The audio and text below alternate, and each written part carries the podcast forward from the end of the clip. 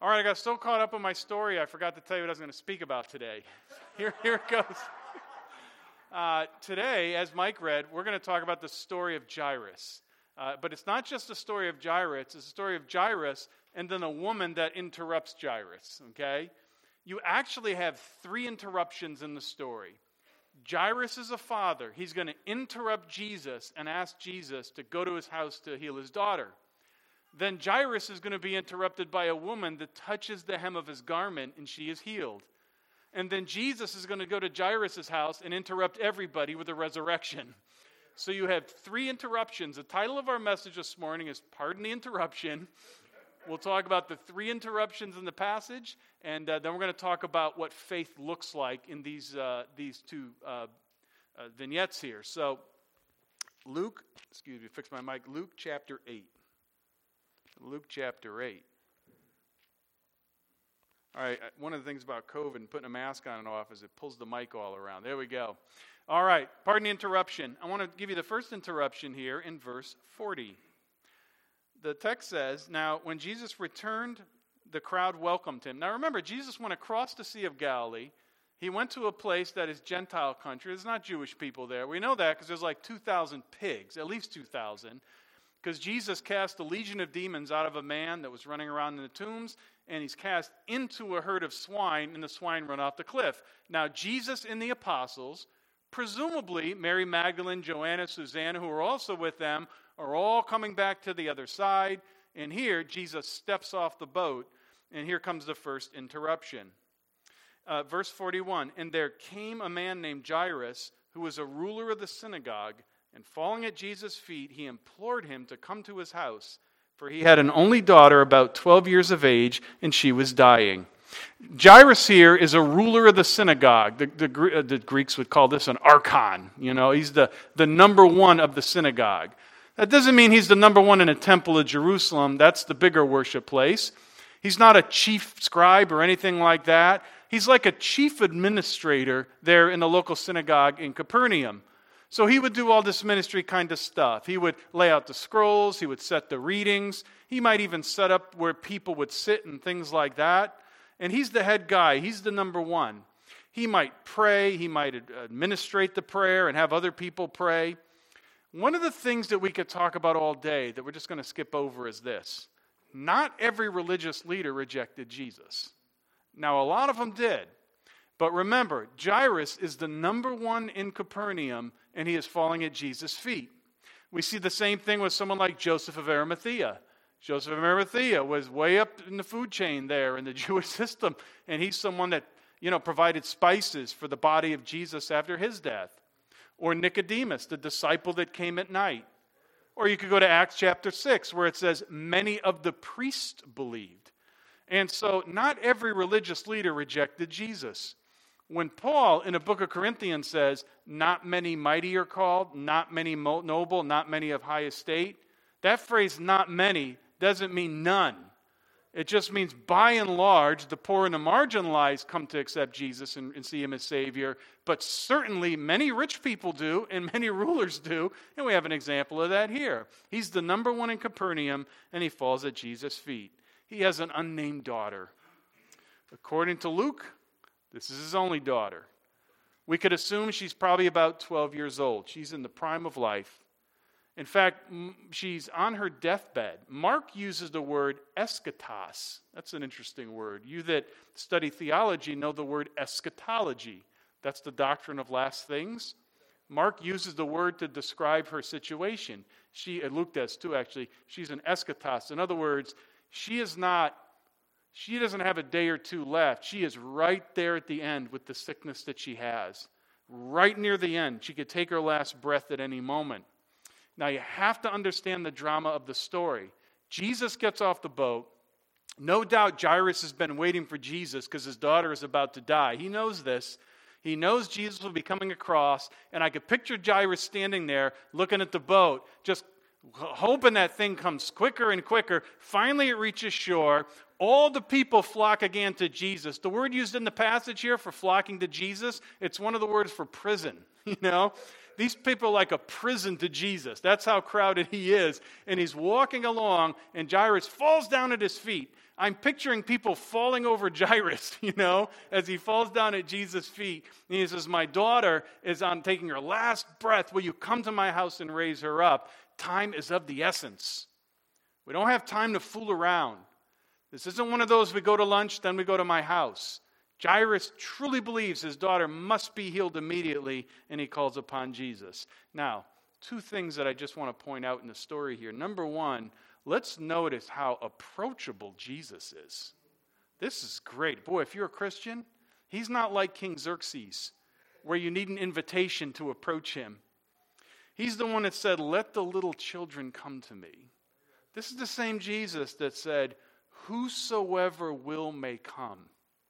You have never said that and meant it. I want you to go out into the street and put a sign on your house and say, Whosoever will may come. You don't know what's going to come in your house, you know? Jesus, whosoever will may come. Come to me. I'm approachable. There's a passage where it says, For three days continuously, Jesus was approached by people. He, he lacked sleep, he lacked food, he lacked water, he's dealing all the problems, oh, the endless questions. Things like, My brother is about to take my inheritance, and Jesus would talk to them. This one is sick with a disease, and Jesus would heal this one. Jesus is approachable. It's a wonderful thing that we can appreciate as Christians. There's a, um, an old story that uh, Charles Spurgeon talks about. Uh, he talks about an old Russian fable. There's a, uh, a, a rich Russian fable, you know and uh, he's very uh, cares for the poor. He'll anybody that comes to his house, he'll give them food. He'll give them food. He'll give them money. He'll take great care of them. But the catch in the fable is he has big dogs in the front yard that bark every time you come in the yard. In other words, he has a big heart, but you can't get to him. And Spurgeon says, not so with our Savior. You know, our Savior is approachable. You can go up to him, you can touch him, so much so that a woman who's been hemorrhaging for 12 years can actually get close enough to touch the hem of his garment. More on that in a minute. Another passage here, the, a thought that we could talk about just before Father's Day is notice the love that Jairus has for his daughter. I mean, we, we gloss over this one. Uh, Jesus is under pretty big suspicion here. Uh, the religious leaders are not happy with Jesus. Uh, Jesus is already talking at this point about the fact that they're going to put him on a cross. And Jairus has gotten the memos. He's got the other religious leaders telling him, You don't talk to Jesus, you don't approach Jesus, you move with suspicion. He's a blasphemer, he's a glutton, he's a friend of sinners. Jairus has heard all this. When Jairus falls at the feet of Jesus, you know what he's doing? He's losing about half of his friend group just by taking that risk. He's losing probably about half of his income when he falls down at Jesus' feet. The people that admire Jairus are the people that do not like Jesus. And Jairus takes great risk to himself because he loves his daughter. Fathers, here's a pre Father's Day message. Jairus puts his family before his social status, he puts it before his income. And dads, in a world that tells us that your happiness is the most important thing, the gospel teaches your priorities and my priorities are supposed to be higher than that. Let me tell you where the rubber meets the road for a dad. That when you wake up Monday morning and the last thing you want to do is go to work, what do you do? You get up, you get your coffee, and you go to work. because your number one priority for that moment is to love God by taking care of your family that we don't go buy the big boat we can't afford because we have to think about priorities, right? Jairus here prioritizes his daughter even over his friend group. And in a world that tells Jairus to stay away from Jesus, he will not stay away. Why? Because he loves his daughter that much. It's a great lesson, and it's a challenging one for dads in a culture that tells you the most important thing is for you to be happy. And Jairus shows us that's not the most important thing. There are way higher priorities in this life than just what makes you happy. That's interruption number one. Interruption number two the woman interrupts Jairus. Jairus interrupts Jesus, the woman interrupts Jairus. Verse 42. And falling at uh, verse 4, and, and he had an only daughter, 12 years of age, and Jesus uh, went, the people pressed around him. That's the word prison. It has the concept of a prison. And there was a woman who had a discharge of blood for 12 years. And, and, and though she had spent all her living on physicians, she could not be healed by anyone. She came up behind him and touched the fringe of his garment, and immediately her discharge of blood ceased. And Jesus said, Who was it that touched me? When all denied it, Peter said, Master, the crowds surrounding you are pressing on you. And Jesus said, Someone touched me, for I perceived power had gone out of me. And when a woman saw that she was not hidden, she came trembling and falling down before him, declared in the presence of all people why she had touched him and how she had become immediately healed. And he said to her, Daughter, your faith has made you well. Go in peace. This woman has been suffering with an issue of blood. It's a hemorrhage. For 12 years, she's had a hemorrhage. This is absolutely devastating. I want to talk about this in a few minutes. But with a hemorrhage like this, she is ceremonially unclean. Forget the physical pain she's in. Just put that aside for a minute. Put aside the hygiene that they don't have in the first century. This woman walks around embarrassed all the town, time. She also walks around in a ceremonially unclean way. People are not allowed to be around this woman. Why is this woman hiding in the crowd? It's not just because she's embarrassed, it's because it's illegal. She's not allowed in this crowd anyway because you're not supposed to get that close to people in this culture. Because if you touch them, they are now ceremonially unclean. Now, the passage tells us the old translations say, touch the hem of the garment. Uh, the newer translations do a better job than this. They touch the fringe of the garment. And, and the reason the newer translations have changed is because they've actually picked up on the word here. Remember in Numbers 15, it talks about the garments that uh, the men in the Jewish culture would wear. And there are four tassels that hang down by that cord. This is the same word that's used in number for one of those tassels. In other words, when the woman comes up, she's not touching the hem of the garment like if you have a jacket, she's reaching out and touching that tassel. That tassel is representative of the obedience that this rabbi Jesus would have before the Lord in loving God and loving other people. In other words, his law keeping. The tassel represents the obedience of God. Now, there's a great picture here. The woman touches the tassel, the unclean woman touches the tassel. Jesus becomes unclean, but she in the process becomes clean. That's a great exchange. That's a picture of the gospel. That's what it is when we become believers in Jesus. That our sin is nailed to the cross. He pays for that. His righteousness is given our account. The woman walks away clean. Jesus walks away ceremonially unclean and has to bear the consequence of that. That's the sacrifice Jesus gives, and it's a small picture of what took place at the cross.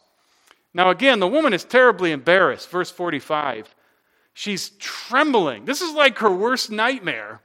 You imagine a woman that's lived in isolation for 12 years? She had very few normal conversations. She doesn't go out in public at all. She finally goes out in public. She touches the tassel, and the rabbi goes, Everybody stop. Who touched me? you know? And she's hiding behind the crowd. You picture she's trying to sneak away. But Jesus will not let her go. She is not embarrassed. She's beyond embarrassed. She's a criminal at this point. This is illegal. You can't touch the visiting rabbi having hemorrhage for 12 years. Boy, I'll tell you, she interrupts. Ah, let's not forget Jairus. His daughter is eschatos. She's about to die, about to breathe her last breath. And here this woman comes up and she's healed, and Jesus stops. And he, what do you think Jairus is thinking? Jesus, we got to go. We don't, have, we don't have time for these kinds of interruptions. My daughter is about to breathe her last breath. Sometimes it feels like God is unjust. It really does sometimes. I mean, let's be completely honest. This is medical malpractice, this is spiritual malpractice. The woman's issue can wait. And by the way, she's already been healed. Jesus could just move on. At this point in the story, here's the feeling you get you get the feeling that Jesus has just cured something that could wait, and he stopped to have a conversation, and he's allowing a 12 year old girl to die. This girl that's about to enter the prime of life. This girl that has so much to live for. And sometimes we wonder why God does certain things in His own time. I, I don't know why God heals some and doesn't heal others. I don't pretend to know the answers to that. I don't know why sometimes God takes care of what we deem to be lesser things and allows the bigger things to continue. But God has a plan, and that's what He allows in this story. Jairus interrupts Jesus. Ah, the woman interrupts Jairus. But now Jesus is about to interrupt everybody. And it begins in verse 49. While they were still speaking, someone from the ruler's house came and said, Your daughter is dead. No surprise to Jairus. He was expecting that. No doubt his heart hit the floor. Do not trouble the teacher anymore. But Jesus, hearing this, answered and said, Do not fear, only believe, and she will be well. When he came to the house, he allowed no one to enter except Peter and John and James. Peter, James, and John commonly travel with Jesus. Remember the Mount Transfiguration? Jesus brought Peter, James, and John. Uh, Garden of Gethsemane, Peter, James, and John. Those are the big three. We learned that when we went to the 12 apostles. He also brought in the father and the mother of the child. They were all weeping and mourning for her, but he said, Do not weep. She is not dead, but sleeping. What did they do? They all start to laugh. They do not think this is funny. They are humoring the rabbi that speaks, that speaks out of turn. That's what they think they're doing. And they laughed at him, knowing she was dead. But taking her by the hand, he called and said, Child, arise. That word child is an amazing word. It, it's, a, it's a term of endearment. It's like, um, it's like little lamb, get up. It, it's, the way, it's the way a mother would wake a child in the morning. That's, that's what commentators liken this unto. There's almost a whole play on it. Jesus is like, she's sleeping. And they laugh. And then he says, Hey, sweetie, wake up. And she gets up. And she's restored. The Spirit returned to her, verse 55. Her parents were amazed. He charged them that no one to say nothing had happened. And, and, and the picture here is amazing. When, she, when Jesus goes into the house, she's already dead. Now, you have to understand, in the first century, there's no embalming, the funerals have already begun. A funeral like this, the first thing you would find is people ripping their clothes. Uh, there are actually 39 rules in the Talmud on how you would rip your clothes. You would normally, if you were part of the family, like mom or dad, you would do it over the heart. If you were a woman, you'd do it up here. If you're a dad, you would do it down here. Rip. But everybody would rip their clothes somewhere. At a, at, a, at, a, at a, funeral like this, if you walked in a house, you would hear rip, rip, rip. It was a sign of grief. And you would leave that unstitched for about seven days, then you would sew it up. The second thing you would encounter is what we call professional mourners. When you go into a funeral in the West, it's very quiet. I mean, you can hear a pin drop. When you go in in the East, it's shrieking and it's wailing. It's very demonstrative, all the more in the first century. They would actually hire professional mourners. You can read this in Jeremiah. You can read this in the book of Amos. And the ancient historians talk about this. Some cultures still do it to this day. You had to hire at least two professional shriekers, and they were loud, and they were really good at what they did. Remember when Jesus is on his way to the cross, and the daughters of Jerusalem are weeping for Jesus? Most people think those are like professional mourners. That was a ministry or what they did for a living. They also had all kinds of musicians that would come into these. And again, the Talmud tells us that you had to hire, even if you were poor, you had to hire at least two flutes. And if you were rich like Jairus, you hired a lot more. When you walked into these, it was a spectacle.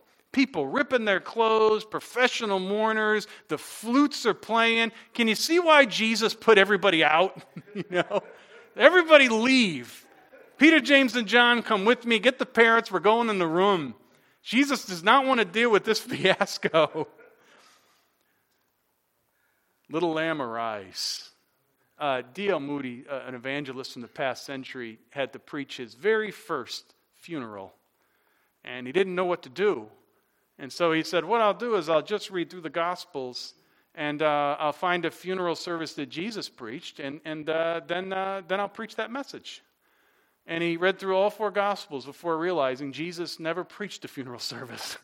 Jesus always interrupted the funeral service. He did it with this young lady, he did it with Lazarus, and he's someday going to do it with us. Arise. Let me give you a couple thoughts about faith our faith in God and our faith in Christ. Uh, very first thing I want to point out is this. Let's talk about desperation.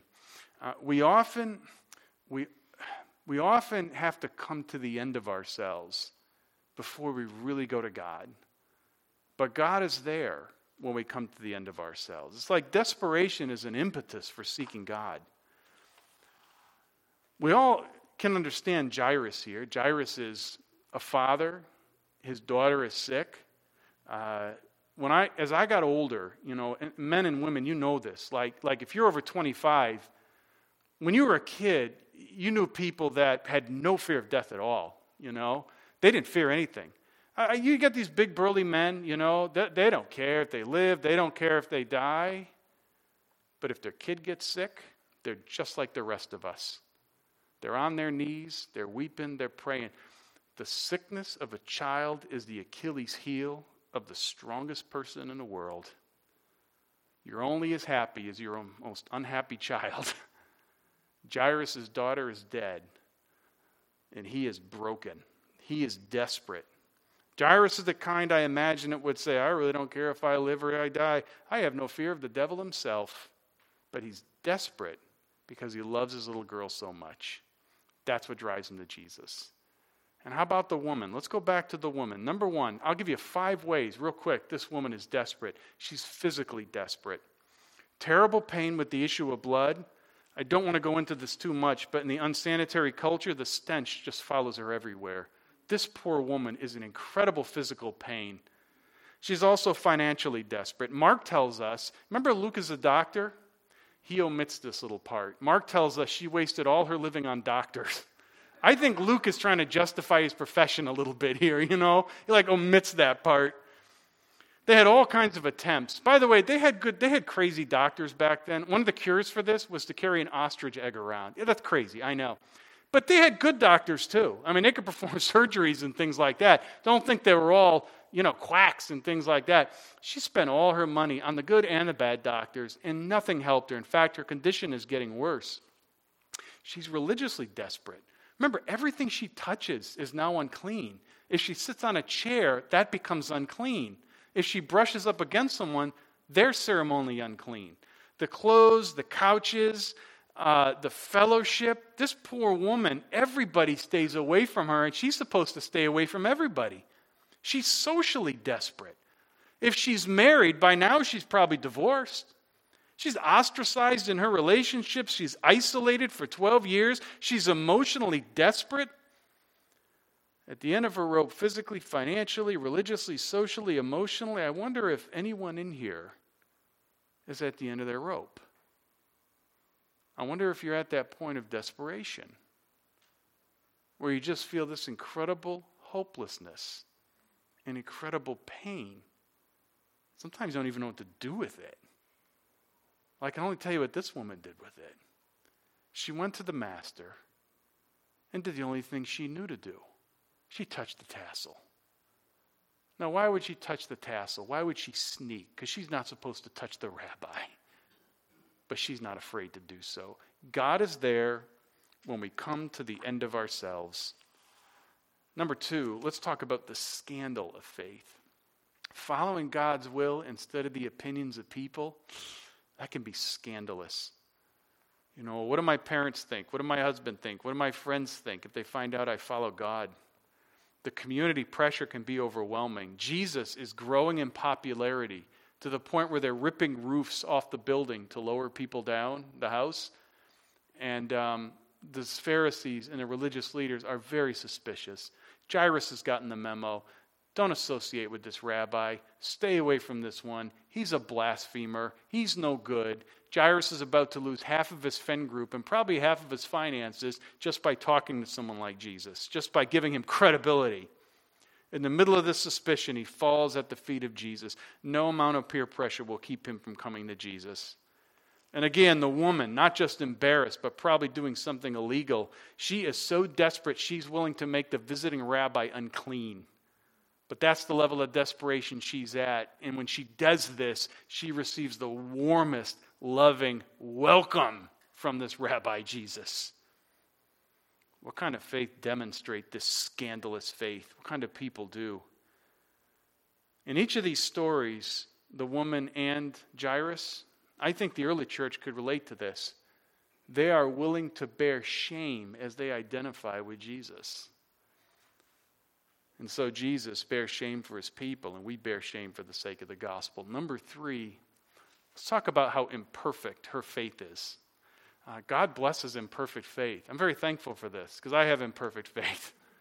Uh, we, you know, we, we talk about, because Jesus looks at the woman and he says, Your faith has made you whole. It's not her good works that made her whole, it's her faith that made her whole, right? Jesus says that plainly. But we forget how imperfect this faith is.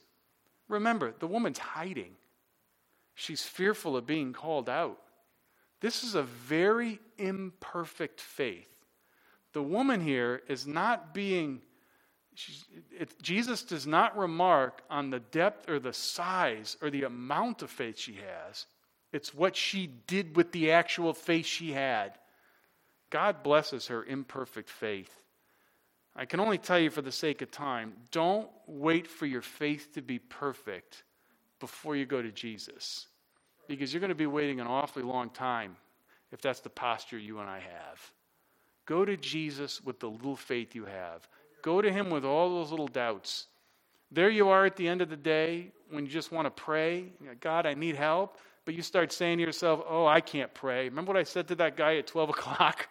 You know, I was so rude. you know, would God forgive me of that? Go to God. Go to Jesus. Remember how approachable He is. Remember that He receives even the broken faith that we offer. God blesses imperfect faith. Go to Him. Don't let your imperfect faith keep you from going to Him. Number four, last point, we got to learn to wait on God. Whew, this one's hard. Perseverance, learning to wait on God. Think about, again, the interruption that Jairus has. Jairus falls at the feet of Jesus. His little girl is at the end of her life. This woman comes up. She interrupts Jairus' plan. Jairus had a plan. It was a good plan, wasn't it? Get Jesus to come to the house to heal my daughter. That's a pretty good plan. But this woman is now in the way of Jesus executing this plan. And I got to believe that when Jesus says, Who touched me? Jairus' heart started to go, What's going on here? Time is of the essence. We have to get going. Jesus here is on a delay. He's on his own clock because God wears his own watch. But it's a delay of love. And Jairus might have been thinking to himself, Jesus, I know you're the creator of the universe, but you know I know much more than you, and we need to get going. In reality, Jesus knew exactly what he was doing. You know what the other resurrection is? The big one in John, what is it, 11? The resurrection of Lazarus. Do you remember how that took place? Lazarus is about to die, and Jesus intentionally waits three days before he goes to Lazarus' house. And Martha, the sister, comes up and says, If you didn't delay, my brother would still be alive. And then Jesus raises Lazarus from the dead. You know why Jesus allowed that delay in that case? Because all the people that had gone through the funeral of Lazarus and saw that dead body, Jesus raised him from the dead, and that became an even greater testimony. Because that miracle was not done in the dark, it was done out in the light. You know how many hundreds of people went through that funeral procession and that funeral line and saw that dead body, and then they see three days later this guy's up and walking? There's no way you could deny that this, this did not take place in the corner. That's a delay of love.